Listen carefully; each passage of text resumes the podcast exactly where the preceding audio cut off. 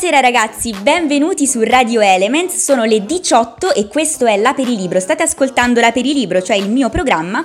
Io sono Esmeralda Moretti, programma all'interno del quale parliamo di letteratura, filosofia, spunti di lettura e spunti di riflessione di vario tipo. Oggi siamo qui con un ospite speciale che è Rebecca. Ciao Rebecca! Ciao Esme, grazie mille dell'invito. Ciao a tutti e ciao a Radio Elements. Grazie a te per essere qui con noi. Rebecca è admin della pagina Instagram Libro Caffè Latte, tra l'altro nome molto carino, lasciamelo dire, all'interno del grazie, quale... Grazie Esme all'interno del quale porta tantissimi spunti di lettura e di riflessione, quindi insomma perfetta per il nostro aperilibro. Oggi all'interno di questa trasmissione parleremo di Franz Kafka, che è, uno, è stato uno scrittore boemo, una delle figure di fatto principali del XX secolo, autore di testi che hanno avuto appunto un successo dirompente, testi anche molto particolari come vedremo. Adesso mandiamo la sigla e poi torniamo a parlarne. One, two, three, let's go!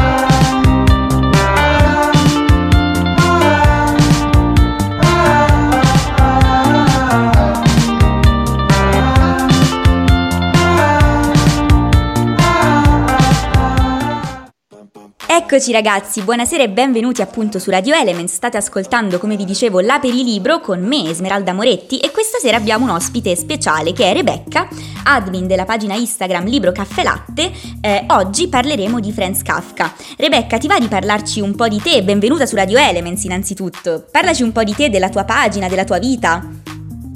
Grazie mille innanzitutto per l'invito, buonasera a tutti gli ascoltatori. Il mio nome è Rebecca, come avete sentito da Esme, e sono admin di questa pagina di libri e spunti di lettura che si chiama Libro Caffè Latte.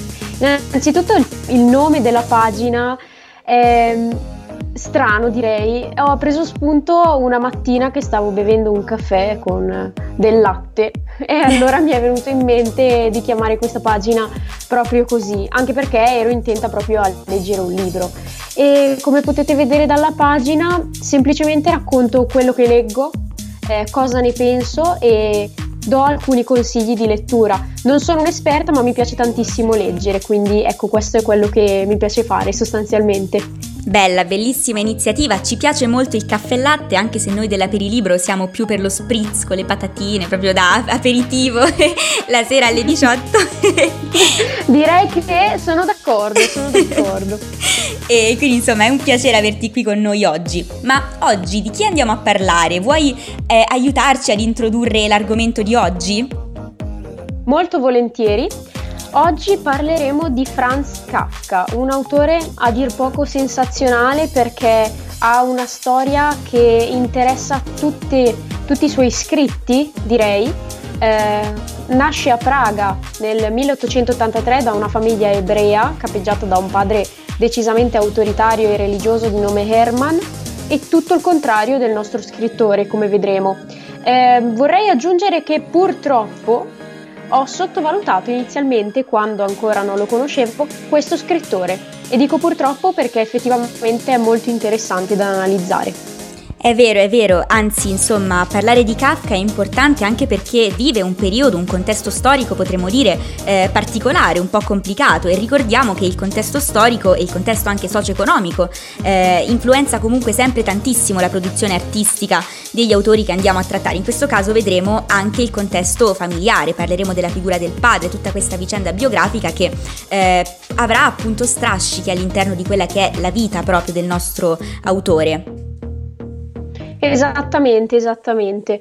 Direi che il suo contesto familiare è quello che l'ha influenzato maggiormente, anche perché, giusto per dare due dritte sul nostro autore, nasce a Praga, impero austro-ungarico, linguisticamente divisa tra ceco e tedesco, frequenta l'Università di Praga, ma esce dalla facoltà di chimica per passare a quella di giurisprudenza, il che gli garantirà un posto all'interno dell'Istituto delle Assicurazioni in Boemia e tenterà anche di arruolarsi, ma viene respinto a causa della tubercolosi, che è una malattia incurabile che lo segnerà per, sua, eh, per l'intera sua breve, direi, vita. Infatti questa malattia è degenerata fino alla sua morte nel 1924. Eh, direi che il suo contesto familiare è peculiare perché, come dicevo, ha interessato mh, l'ambientazione dei suoi scritti, eh, tant'è che si ripercuotono su questo su questa sua scrittura particolarmente inquieta, timorosa, reverenziale soprattutto verso la figura del padre, che era per l'appunto anarchico, autoritario, forte, un uomo forte che pensava di aver visto nascere un figlio forte. Certo, Franz, certo, assolutamente sì e anzi appunto ma... aggiungiamo che una delle particolarità del nostro scrittore, come poi andremo a spiegare, è quella di creare situazioni particolari, quasi surreali, vicine all'assurdo, no? Tant'è che comunque se ci pensiamo un attimo nel, nel gergo comune eh, è rimasta quasi l'espressione ah che situazione kafkiana, cioè quando c'è una situazione particolare che tu non ti spieghi e poi vedremo proprio perché, no? È un rapporto col padre complicato, rapporto che in realtà lo stesso Kafka racconta eh, nello scritto Lettera al padre. È uno scritto che risale al 1919, una lettera appunto indirizzata al padre, eh, lettera che però Kafka di fatto non consegnò mai, boh, forse per vergogna, forse per paura, mi viene da dire? Beh, sicuramente queste sono le motivazioni principali che si vincono dalla stessa lettura del testo e eh, infatti Kafka analizza il rapporto con la figura paterna cercando delle risposte. Cerca di rispondere ad una domanda fondamentale che è proprio quella che lo stesso Hermann, il padre di Kafka, eh, gli, gli domandò, cioè perché ha paura di lui? Perché eh, Franz hai paura di me, che sono tuo padre? In realtà, ecco, mm, Kafka risponde a, a questa domanda con una lettera di, direi lunga, perché sono più di 40 pagine di lettera che però, come diceva Esme, non ha mai consegnato, proprio come diceva lei, per vergogna, per paura. E questa è una tematica fondamentale, perché riusciamo a dedurre quel timore, quella quel rispetto tramutato in paura che Franz Kafka aveva nei confronti del suo stesso padre. E mi viene in mente addirittura un riferimento storico con la figura di Patroclo. Lo identificherei con Franz Kafka stesso, infatti anche Patroclo era mh, piccolo, era debole, non era coraggioso e non era competitivo, al contrario di suo padre Menezio, quindi risaliamo ancora alla Grecia, direi un riferimento storico interessante. Certo, chiaro, ovviamente Patroclo è una delle figure fondamentali di quello che è il contesto greco, insomma la guerra di Troia, queste, tutte queste vicende legate che, che, orbitano attorno a quella che è poi la figura di Achille, no? Quindi anche lì il confronto con lo stesso Achille, volendo, no? Eh, eh, che è appunto una figura emblematica e che in qualche modo questo rapporto di, di forza e debolezza forse sono proprio gli equilibri che Kafka porta all'interno delle proprie opere, no? Guarda Rebecca, hai fatto veramente una bella presentazione, quindi io proporrei di darti un voto, se sei d'accordo. Vai, stupiscimi Esme. 10. Ti piace questo voto? Fantastico direi, il massimo, La... grande, grazie. La trovata geniale della pagella di Radio Elements. Direi che dato che adesso abbiamo utilizzato la canzone di Annalisa in modo improprio, mettiamo 10 di Annalisa, capolavoro di Sanremo 2021 e poi torniamo a parlare di Kafka. Cos'è che ti ho promesso? Non so, non mi ricordo adesso. Me lo dici cos'hai? Siamo dentro i ghiacciai. Dieci giorni in una notte, dieci bocche sul mio cocktail. Se è più facile scrivimi che hai bisogno di quello che hai perso e va bene una volta su cento. Se ci pensi precipiti, non ho tempo deciditi. A fine lavoro ti penso, ho cenato col vino sul letto e non deve andare così, non fanno l'amore nei film. E forse non ritorno in me, ma niente panico. Guarda come piove forte questo sabato. Perché l'ultima volta è sacra, fa freddo tornare a casa, ma non è così amara. Questa notte si impara e sta piovendo e sono fuori da, fuori da me. E questa casa non ha niente di, niente di te. Ma l'ultima volta è sacra, l'ultimo bacio in strada. Tu scrivimi tra un'ora serviranno ancora dieci ultime volte. Dieci, dieci ultime volte. Vestiti fuori posto, addormentati in un parcheggio, baci francesi delivery, le scenate nell'appartamento, merito caffè latte corretto e mi piace se esageri, non ho tempo deciditi. Io però non ti aspetto, mi ricordi di un libro che ho letto. E non deve andare così, non fanno l'amore nei film. E forse non ritorno in piove forte questo sabato. Perché l'ultima volta è sacra, fa freddo tornare a casa, ma non è così amara. Questa notte si impara e sta piovendo e sono fuori da, fuori da me. E questa casa non ha niente di, niente di te. Ma l'ultima volta è sacra, l'ultimo bacio in strada, tu scrivimi tra un'ora,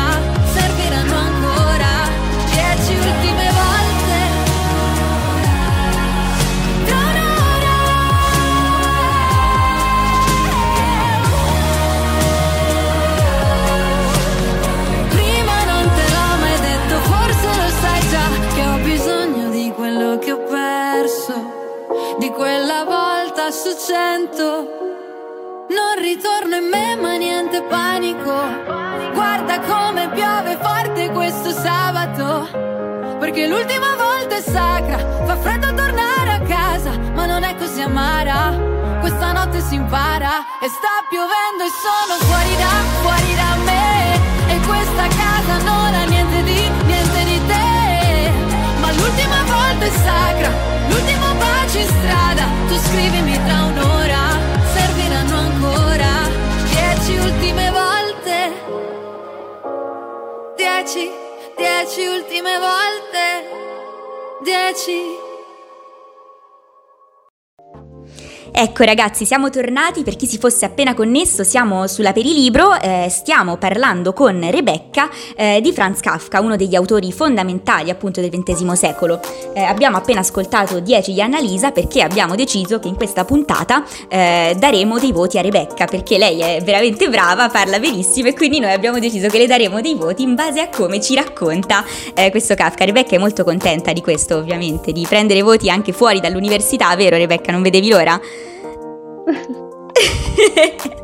di sentirti un Sì, po' messa sotto esame da noi di Radio Elements. Comunque adesso per tornare eh, al nostro argomento, eh, io proporrei di leggere l'inizio di questo testo di cui stavamo parlando, cioè di Lettera al padre di Kafka. E anzi, mentre eh, ascoltavamo Annalisa, Rebecca ha anche detto che lei parla tedesco, quindi l'inizio ce lo leggerà in tedesco. Poi ti diamo il voto, eh, quindi eh, mi raccomando, attenzione perché poi ti diamo il voto. Liebster Vater, du hast mich letzten einmal gefragt, warum ich behaupte, ich hätte Furcht vor dir. Ebbene, in italiano sarebbe Carissimo padre, di recente mi hai domandato perché mai sostengo di avere paura di te. Beh, direi che è una domanda più che... Rebecca, posso dire una cosa prima che andiamo avanti? Dieci. Ecco, ti Troppo ci stiamo, carino, ci stiamo prendendo gusto, ci stiamo prendendo gusto con questa cosa del voto. Va bene, adesso andiamo avanti. Sì, un incipit mi è da dire proprio potente, no? Cioè, chi di noi scrivendo un messaggino al padre non gli rivolgerebbe queste parole, no? Beh, sicuramente, parole di gioia, parole di gioia sì, verso il proprio padre. Beh, allora, quindi, eh, sicuramente la lettera, anzi, non è finita qui, perché va avanti per oltre 40 pagine parlando di questo rapporto insidioso. Quindi abbiamo come prima tematica l'odio e la- il senso di colpevolezza, quindi un'ambivalenza, un dualismo di sentimenti eh, all'interno del cuore dello stesso Kafka, dello stesso Franz Kafka. Questo perché si sente turbato, si sente odioso, astioso nei confronti del padre, ma allo stesso tempo si sente colpevole della sua stessa natura debole eh, al cospetto di un padre così forte e autoritario. Infatti padre ebreo commerciante che desiderava un figlio forte e Franz Kafka nascendo così debole ha visto tutta l'indifferenza del padre aumentare e crescere nel corso del tempo e tutto questo concetto è una vera e propria chiave di lettura interpretativa kafkiana che ritroviamo spesso nei suoi scritti, come dicevo, vabbè, in questa lettera al padre, in questa stessa lettera al padre evidentemente, ma anche come vedremo più avanti nella metamorfosi. Giusto Esme, dico bene? Certo, il discorso è che diventa quasi un eh, non sentirsi all'altezza la sensazione proprio di Kafka, no? Eh, comunque ecco, mh, mm, a livello anche psicologico, no? Probabilmente eh, Kafka lo stesso Kafka cerca di analizzare il proprio vissuto di quando era piccolo, proprio all'interno delle prime pagine della lettera al padre, no? E comincia a raccontare che lui quando era piccolo magari entrava in casa gli raccontava papà oggi ho fatto questa cosa e il papà o rideva o banalizzava o tendenzialmente sminuiva comunque qualsiasi azione proprio compiuta dal figlio, no? E insomma provate a pensare voi, vivere appunto con con, con, appunto con una persona, con, con, un uomo che oltretutto è vostro padre, quindi è inutile che diciamo di no, tutti noi diamo un valore diverso a quello che di noi pensano i nostri genitori, proprio a livello affettivo anche, no? sono, sono le prime persone con cui noi ci confrontiamo. Provate a pensare a vivere con un genitore che qualsiasi cosa voi facciate e non l'approva o comunque la sminuisce eh, ed è ovvio che questo crei insicurezze in un bambino. Addirittura io ricordo, non so se ti ricordi Rebecca, c'è una parte all'inizio del libro eh, in cui Kafka racconta che una sera lui piangeva perché aveva sete, si lamentava e il papà al posto di eh, o sgridarlo perché si lamentava oppure portargli un bicchiere d'acqua lo mette fuori, dalla, fuori dalla porta in mutande. Non so se ti ricordi questa parte. Cioè, prova...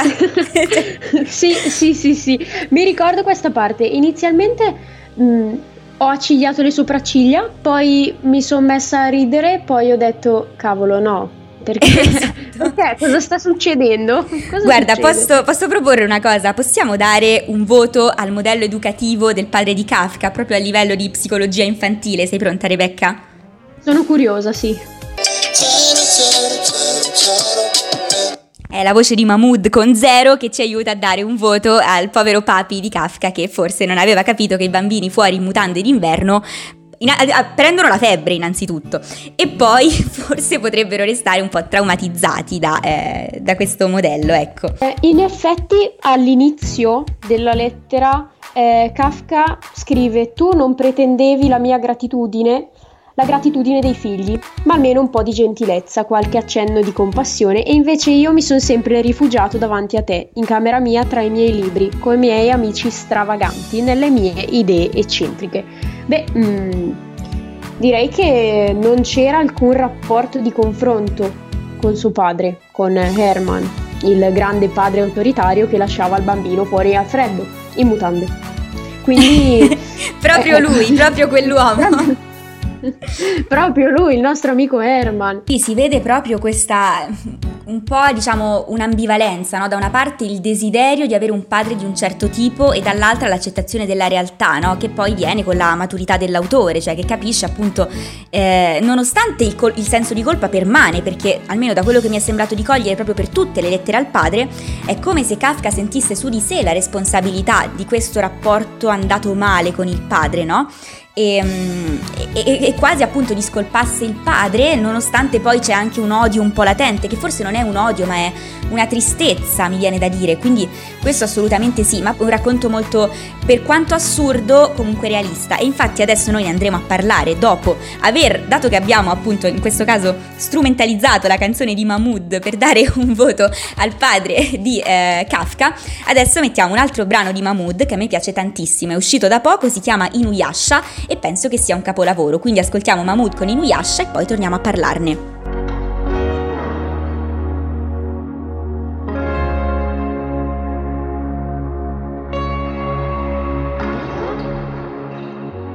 Quando mi dici addio tu mi spezzi il cuore. Arrivare ad alzare le mani non mi piace più. Se litighiamo in mezzo ad altre persone. Non ha senso chiedere agli amici che ha la ragione. Se per te non vale un cazzo che siamo Oggi per me noi valiamo più di un ocean Se ti chiedo come stai La verità brucia in faccia Come la cicatrice di Nuyasha Non so più come Stiamo ancora in piedi. Non sarò mai uno di quei rich kid. Mi vedi e lo capisci Stare come ti sembrerà come planare sui go-kart. Lo ammetto che non ho fatto di di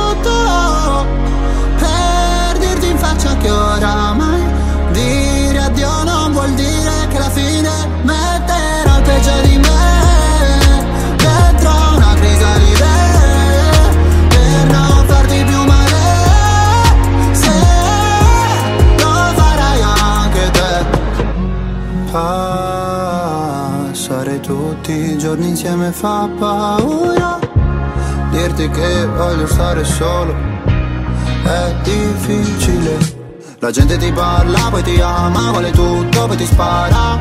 Preferisco te che mi mente. Scopare in giro non mi lascia niente.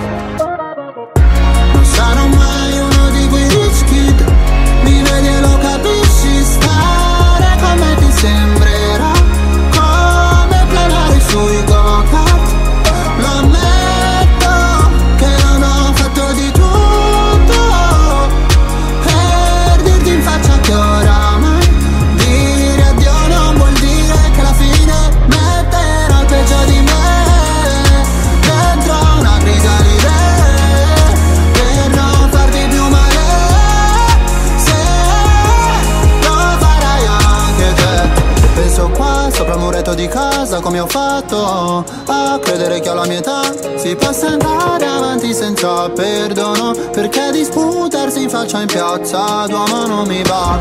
Dammi dammi dammi un motivo per non fare danni danni danni queste più che parole sono drammi drammi drammi drammi e fanculo se spari me.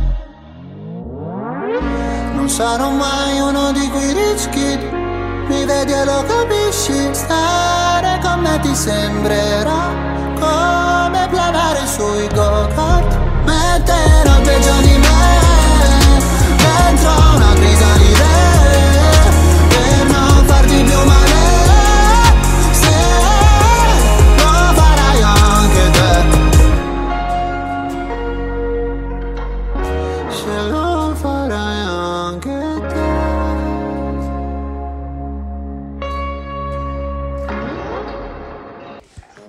Allora ragazzi, adesso io vi faccio una domanda e anzi poi vedremo che eh, insomma ve l'abbiamo proprio fatta sui social, quindi poi andremo a parlarne largamente. La domanda è, che cosa fareste se una mattina vi svegliaste nei panni di uno scarafaggio? E dato che quando l'ho fatta sui social qualcuno mi ha chiesto ma scarafaggio dimensione umana o dimensione vera? No, dimensione umana. Voi vi svegliate e scoprite che siete uno scarafaggio dimensione umana. Beh, eh, ragazzi, per quanto possa sembrare assurdo, è proprio quello che succede a Gregor Samsa, che è il protagonista di Le Metamorfosi, cioè un racconto di Kafka eh, scritto appunto nel 1915. Chi è Gregor, questo nostro protagonista? È un commesso viaggiatore che vive in casa con i genitori e con la sorella eh, e che non può fare altro che lavorare per cercare di ripagare quelli che sono i debiti del padre, perché appunto una famiglia molto povera, molto eh, anzi addirittura me mi pare di ricordare che in realtà la famiglia fosse ricca ma poi avesse in qualche modo perso insomma la fortuna, una cosa del genere. Ad ogni modo eh, il nostro Gregor è eh, completamente assorbito nelle dinamiche del lavoro, eh, in qualche modo succube della sua stessa vita, eh, vita dalla quale non vede una via di uscita. E anche qui, insomma, pensiamo alla realtà eh, dell'uomo comune che lavora tutto il giorno, tante ore, torna a casa, si sente quasi alienato no, da questo contesto lavorativo una quotidianità, una routine che sono schiaccianti. Gregor ha un senso di responsabilità e del dovere che gli impediscono anche solo di pensare a qualcosa di diverso rispetto al suo lavoro, alla sua famiglia, alla sua quotidianità. Ed ecco che allora che cosa fa il genio di Kafka, perché c'è da dirlo, Kafka è un genio in questo caso. Kafka si inventa questo espediente della metamorfosi, cioè fa svegliare il suo protagonista, che è un uomo assolutamente comune, cioè potrebbe essere una persona qualunque, lo fa svegliare nei panni di un insetto gigante, ma non un insetto qualsiasi, cioè uno dice una bella farfalla, no. Eh, Kafka si sveglia scarafaggio e, il scarafaggio è l'insetto più schifoso che potreste mai pensare.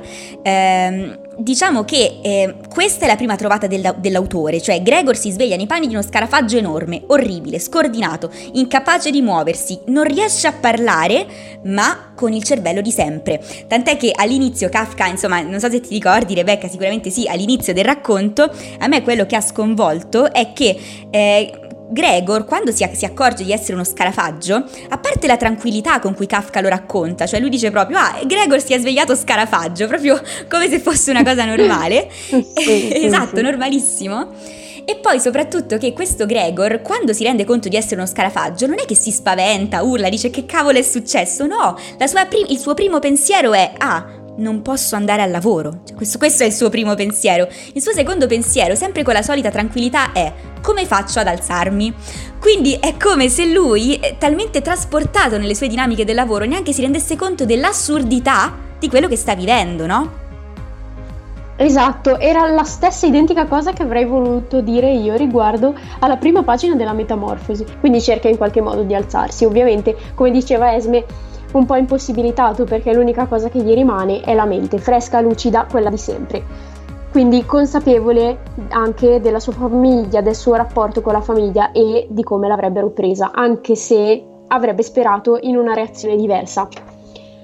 Mm, Gregor non si sconvolge neanche troppo Uh, quando si sveglia scarafaggio. no, resta proprio impassibile cioè lui resta esatto. completamente impassibile. Cioè io ero lì che leggevo e dicevo ma cavolo questo è svegliato scarafaggio? E lui ah vabbè devo trovare un altro modo di camminare. Proprio cioè completamente senza sconvolgerli senza farsi neanche troppi problemi no? E poi diciamo che il discorso è che comunque Gregor non vive da solo vive con tutto un contesto familiare giusto? Esatto esatto Presentiamo questi personaggi, i personaggi principali della storia. Sicuramente il primo è Gregor, che è il protagonista della storia. Gregor Samsa, commesso viaggiatore, come dicevamo, preoccupato perché non sa come andare al lavoro. Eh, la metamorfosi di Gregor non, è, non sembra essere motivata. Gregor è cosciente della situazione, della sua emarginazione anche familiare, conserva la sua umanità, eh, ma sa che la cosa migliore sarebbe andarsene, la cosa migliore per lui ma soprattutto per la sua famiglia, anche perché si sente umiliato e costretto in uno spazio angusto che è diventato praticamente la sua camera, che è ormai luogo di morte addirittura. Poi abbiamo Grete, la sorella, che direi essere la prima aiutante nella nostra storia, eh, in La Metamorfosi, ma cresce mentalmente durante la storia, fino a diventare quasi un antagonista del fratello. È la prima che lo aiuta, ma è la prima che gli volta le spalle, dopo essere... Sì, sì, ad esempio... Esatto, perché ad esempio... Eh penso sia il caso di anticiparlo per far capire bene i nostri ascoltatori, no?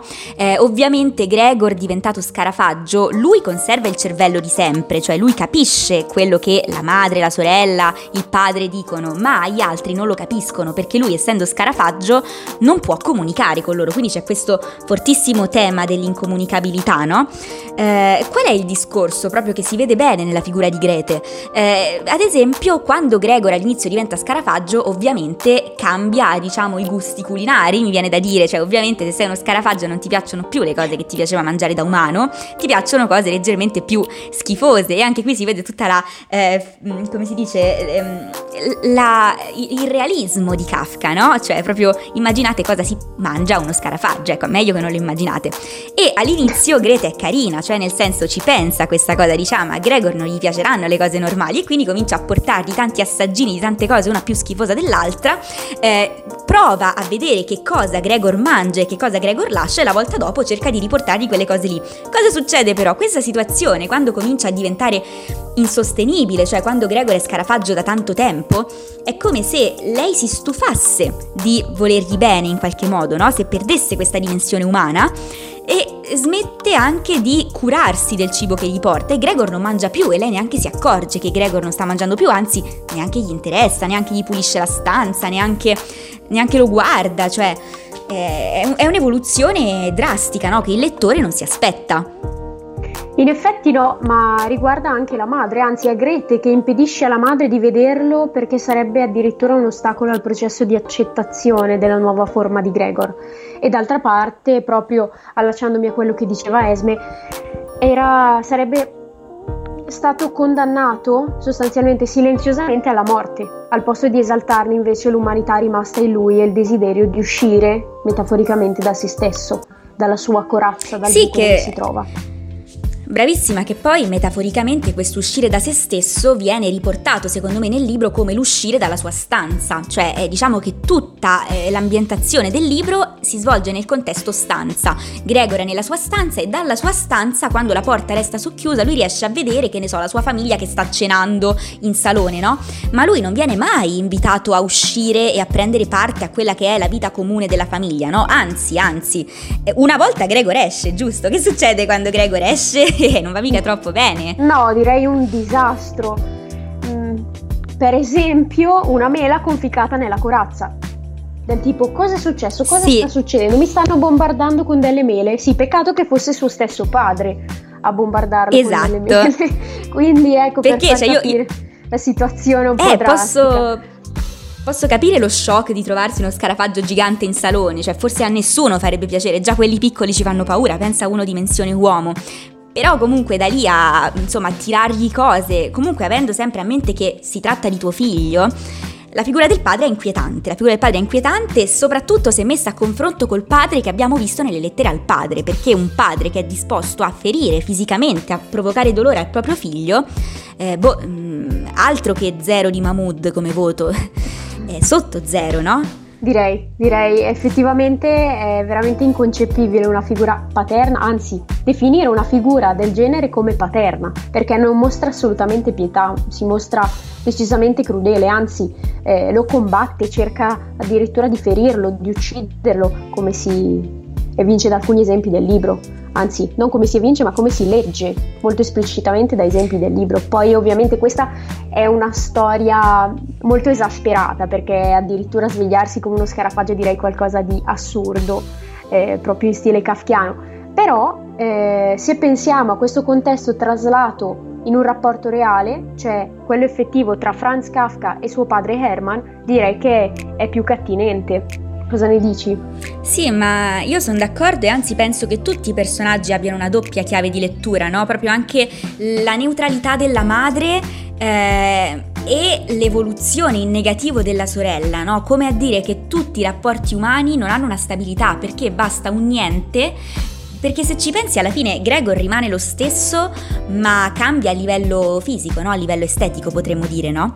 Quindi è proprio questo cambiamento che cambia totalmente il modo in cui la famiglia, cioè le persone che, per cui lui comunque ha lavorato anni, cioè ricordiamo che Gregor sosteneva economicamente la famiglia, si faceva un mazzo tanto per portare a casa i soldi, per, per far studiare la sorella che suonava il violino e non lavorava e tutto quanto, no? E basta una, un, un, cambiamento esterno, mi viene da dire, per cambiare totalmente la considerazione che le altre persone hanno di te. E questo secondo me è una grande critica alla nostra società contemporanea, perché quanto basiamo le nostre valutazioni sull'apparenza, anche se è brutto dirlo, no? Purtroppo sì, è brutto da dire, ma mm, spesse volte ci ritroviamo di fronte a situazioni dove eh, vediamo le persone di fronte a noi cambiare atteggiamento nei nostri confronti a causa di nostra, un nostro cambiamento, soprattutto cambiamenti fisici. E mi chiedo ancora come mai eh, è così in un secolo innovativo, in un anno innovativo e difficile oltretutto come è il 2021, dove vediamo anche tanti cambiamenti a livello di relazioni.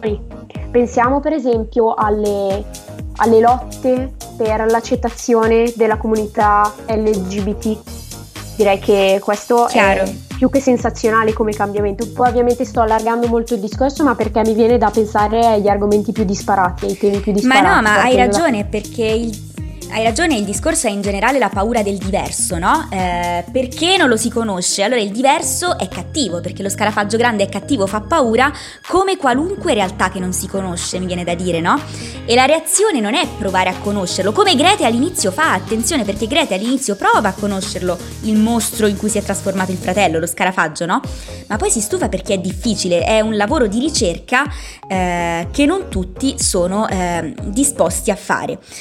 Io direi che abbiamo messo tanta carne al fuoco, quindi manderei intanto una canzone per rinfrescarci un po' l'idea e per ragionare un po'. Eh, dato che abbiamo parlato di mele, eh, a te piacciono le mele? Sì, direi di sì, quelle rosse soprattutto. Addirittura, guarda, io però adesso direi che è il caso di mettere Pesche di Federico Rossi, perché io ce l'ho in testa da due giorni, quella canzone proprio che non ti riesci a togliere, quindi mettiamo Pesche di Federico Rossi e poi torniamo a parlare di Gregor.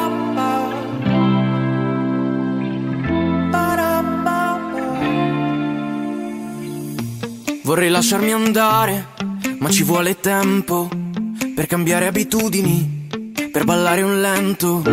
Non mi so abituare a un'altra persona che forse sei tu. Hai capito male, volevo scappare e non tornare più. Invece se sono qui è perché vorrei dirti davvero ogni cosa di me. Non so se ti ricordi di quanto ci ho messo per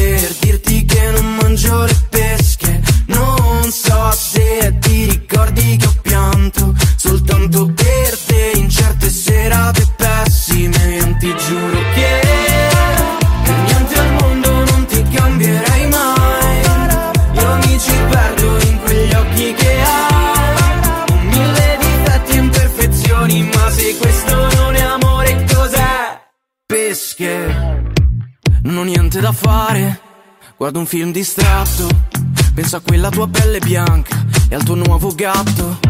Non mi so abituare a un'altra persona che forse sei tu. Non voglio sbagliare, le cose migliori non tornano più. E adesso che sono qui è perché vorrei dirti davvero ogni cosa di me. Non so se ti ricordi di quanto ci ho messo per dirti che non mangio le pesche. Non so se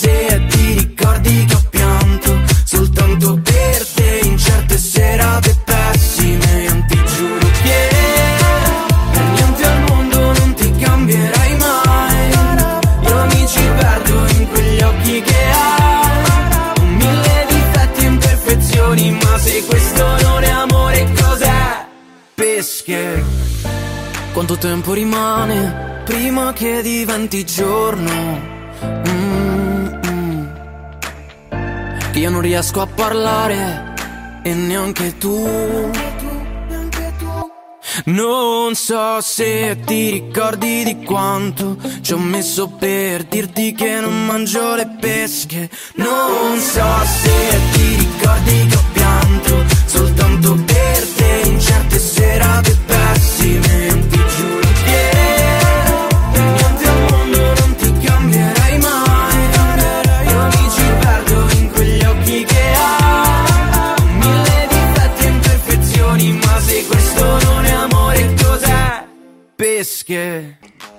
Ecco ragazzi, a parte a me questa canzone di Federico Rossi piace tantissimo, ce l'ho proprio in testa da due giorni, non so se ti ricordi di quando... Vabbè, a parte questa mia fissa per questa canzone, direi di tornare a parlare del nostro Gregor e della sua appunto difficile situazione familiare e umana, no? Eh, ci sono anche altri personaggi che è bene citare. Esattamente, io direi di continuare con la madre. La madre, seppur figura neutrale, in realtà mostra una certa debolezza e sofferenza. È un personaggio fragile che però rimane passivo. Questo perché non vuole vedere sostanzialmente ciò che accade intorno a sé. Non vuole vedere nulla. Brava. Come se avesse un paraocchi eh, nell'ambiente del- della sua stessa casa. Fa finta praticamente di nulla e mi verrebbe da dire mm, come se fosse un personaggio neutrale, passivo, che però eh, pensa di essere l'unica figura colpita di tutta eh, questa vicenda. Bravissima. Volevo proprio arrivare qui. Sotto un certo punto di vista è come se la madre non accettasse, non accettasse la verità di quello che le accade intorno. Sotto un altro punto di vista, da parte di tutti i personaggi, a parte Gregor, c'è una totale mancanza di empatia. Nel senso che il povero Gregor, quando si trova trasformato in scarafaggio, non pensa mai povero me, ma pensa, oddio, povera mia mamma la faccio spaventare, povera mia sorella che è piccola, povero papà, povero, mh, poveri tutti tranne povero lui. Tutti gli altri pensano poveri me e nessuno pensa povero Gregor, perché lo stesso padre, no, che comincia a dire no, ma dobbiamo liberarci di lui, cosa che poi adesso farà la sorella, cioè la sorella. A me viene quasi da dire, avviandoci verso la fine del racconto, no, che Gregor muore di dolore. Cioè, Gregor muore esattamente la notte in cui la sorella la sera prima ha detto eh, dobbiamo liberarci di lui, perché è come se una volta persa anche la sorella, che era l'unico appiglio di amore che restava, eh, Gregor non ce la fa più e si lascia morire in qualche modo, no? Sì, sì, era proprio qui che volevo arrivare, a questa mancanza di empatia e il dolore, il dolore emotivo è talmente forte che porta ad un'esasperazione, ad una solitudine tale da far morire eh, il personaggio dall'interno. Ovviamente era deperito a causa del, del poco nutrimento, della, delle ferite, a causa della lotta con il padre, della mela ancora conficcata nella corazza, ricordo questo episodio. Ma mm, ecco sì, questa mancanza di empatia da parte di tutti i personaggi all'infuori di Gregor è veramente rilevante, è ostacolante per un rapporto familiare direi. È impossibile eh, evolvere un rapporto del genere, un rapporto così intimo, se mh, mm, manca questo elemento fondamentale. È un elemento essenziale direi. Sì, è la base delle relazioni umane, no? E anzi, emblematico di, della fine di questo racconto, dato che siamo in chiusura, è che quando Gregor proprio finalmente dal punto di vista dei membri della famiglia, quando Gregor finalmente muore perché era diventato più un peso che altro, i genitori e la sorella eh, si prendono la giornata di ferie dal lavoro e vanno tutti a spasso per festeggiare la morte di questo personaggio perché era diventato talmente tanto un peso che la morte è una liberazione, cioè quasi a dire neanche si piange la morte di quello che era, cavolo, un membro, tuo figlio che è vissuto con te per boh, vent'anni, quanti anni aveva Gregor, adesso non ricordo, ma sicuramente per lungo tempo, esatto, no? Esattamente, e sì, mi viene da pensare ad una situazione del tipo eh, evviva, membri della famiglia, andiamo a festeggiare, mio fratello Scarafaggio è morto. Mm, dire, esatto, direi poco esatto, ma perché si era completamente persa la dimensione umana di quel personaggio che comunque la conservava, si era persa proprio, no, non lo si vedeva più come un essere umano né tantomeno come membro della famiglia. E questo, eh, cioè io ti dico ho pianto alla fine del racconto perché non sapevo come finisse, invece voi ci andate preparati, almeno non vi aspettate il lieto fine tipo Fatina di Pinocchio che lo ritrasforma in bambino vero, no, non succede purtroppo. E, ehm, e anzi mi riallaccerei a quello che vi abbiamo chiesto qualche giorno fa sui social, vi abbiamo lasciato una domanda. La domanda era, anzi due domande in realtà. La prima domanda era che cosa faresti se risvegliandoti scoprissi di aver subito una metamorfosi ed essere diventato uno scarafaggio? Quale sarebbe la tua reazione? Rebecca, la tua quale sarebbe? Beh, eh, oddio, eh, un po' difficile. Sicuramente la mia prima reazione sarebbe, mm, meno male che non sono un ragno. Ecco, questo, questo è importante, questo direi che è la cosa più importante che penserei se mi svegliassi scarafaggio. Ecco, almeno non sono un ragno. Sono d'accordo.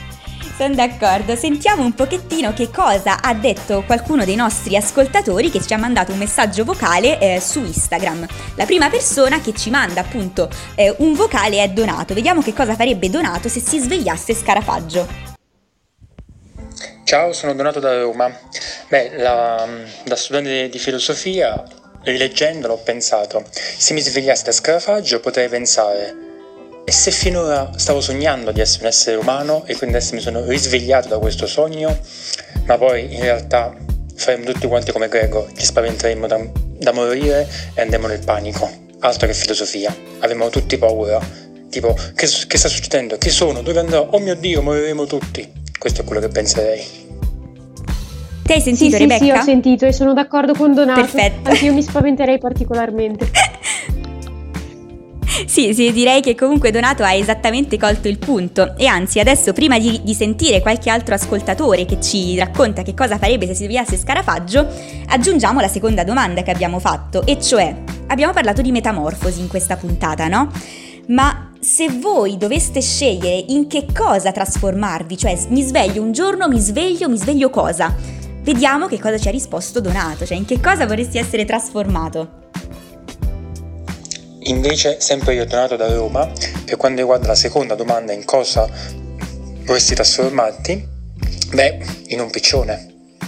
È chiaro il motivo, no? Non stiamo qui a spiegare cosa farei se fossi un piccione. Farei quello che fanno i piccioni. Aspetterei fuori dalla porta fantastico Donato che evidentemente ha anche tanto odio represso nei confronti delle persone, no? Cioè i piccioni così mi vendico di tutti quelli che mi hanno fatto male, come facendo cosa? Quello che fanno i piccioni. Magico Donato. Tu Rebecca in che cosa vorresti trasformarti invece? Beh, è una domanda interessante questa. Ehm, escluderei qualsiasi tipo di insetto al di fuori forse di una farfalla, ma le farfalle hanno vita breve. Quindi opterei o per un uccello, così almeno avrei anche la capacità del volo che mi affascina e eh, altrimenti ripiegherei su un animale con il pelo, pelo morbido possibilmente. Tipo un gatto per dormire tutto il giorno. Vediamo adesso invece che cosa ci dice Marco, un altro ascoltatore. Innanzitutto lui ci ha scritto che eh, se si svegliasse Scarafaggio spererebbe di eh, svegliarsi da quell'incubo della metamorfosi e poi ci ha mandato un vocale per dirci in che cosa vorrebbe essere trasformato. E mi trasformerei in una farfalla. Sì, tanto la vita è molto breve comunque il tempo sarebbe relativo, per lei è, secondo me è di una bellezza efficace e magari creo qualche tsunami, non so, con l'effetto farfalla. Bellissimo che tutti questi vocali hanno un finale quasi drastico, mi viene da dire, no? Comunque sì, farfalla molto gettonata anche da parte di altre persone che hanno detto che si vorrebbero risvegliare eh, farfalla. Abbiamo poi Alberto che ci scrive: Se mi svegliassi scarafaggio rimarrei a guardare il soffitto impanicato chiedendomi perché ho deciso di svegliarmi. Praticamente quello che succede ogni mattina già normalmente. Aiuto. Uh, sì. Eh. sì, sì, sì, sì, esatto. D'accordo anche con questo. Lorenzo D'accordissimo, Lorenzo ci scrive: Con le mie capacità cerebrali umane prenderei il controllo di tutti gli scarafaggi e dominerei il mondo. Quindi anche questo mi sembra un piano vincente. Andiamo adesso ad ascoltare i vocali di Davide, da Roma sempre, che ci ha raccontato sia che cosa farebbe se si svegliasse Scarafaggio, sia in che cosa vorrebbe trasformarsi. Vediamo un po' che cosa ci dice.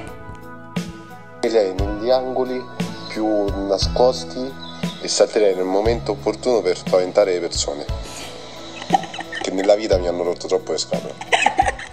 Aiuto! Bellissimo che tutti da scarafaggi vogliono vendicarsi, c'è cioè proprio questa cattiveria intrinseca. Beh, vendetta e vediamo in che cosa... La piccione rimane quella che preferisco finora, eh? sì, però anche saltare addosso dall'angolo, cioè immagino proprio banzai di scarafaggio. vediamo in che cosa vorrebbe trasformarsi. Invece in questa Esmeralda ti rispondo che vorrei essere una tigre.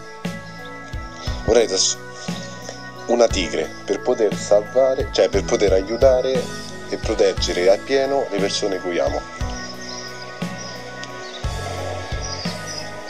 C'è un finale? La sua forza, la sua tenacia. Bella, be- questa risposta è molto bella, cioè è molto eh, umana, no? Vedi, tutti hanno detto mi trasformerei per, tipo, in un piccione per fare non diciamo cosa, non diciamo chi, e invece è molto carino il volersi trasformare in qualcosa per difendere gli altri, no? Adesso abbiamo anche la risposta di Luca, che andiamo a vedere, anche lui ci ha dato entrambe le risposte. Ciao Esme, sono Luca Visentin da Castiglione Olona e se una mattina mi svegliassi da scarafaggio, beh, probabilmente andrei avanti a dormire. ha capito tutto? probabilmente andrei avanti a dormire.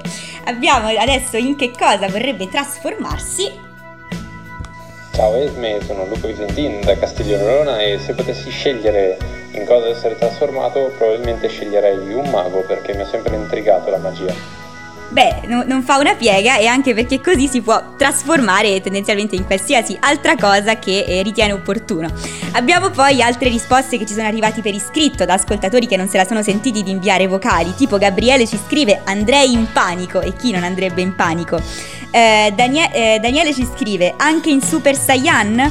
Qui penso che vorrei trasformarmi in un me stesso un po' più facoltoso, non troppo quanto basta, ma se devo scegliere un animale, allora ti dico il gatto, così posso stare sul divano a guardare le serie col padrone e mi becco pure i grattini. Non fa una piega? Vediamo in che cosa vorrebbe essere trasformato invece Daniele da Firenze.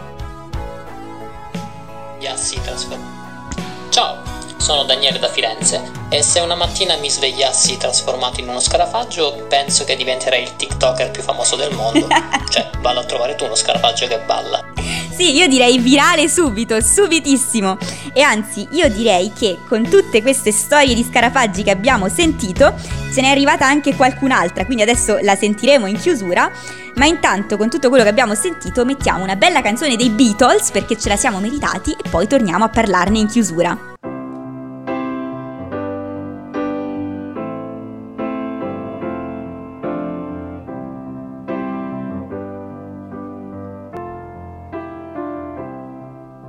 when I find myself in times of trouble, Mother Mary comes to me, speaking words of wisdom, let it be. And in my hour of darkness, she is standing right in front of me, speaking words of wisdom, let it be. Let it be, let it be, let it be let it be. Whisper words of wisdom, let it be. And when the broken hearted people living in the world agree, there will be an answer, let it be.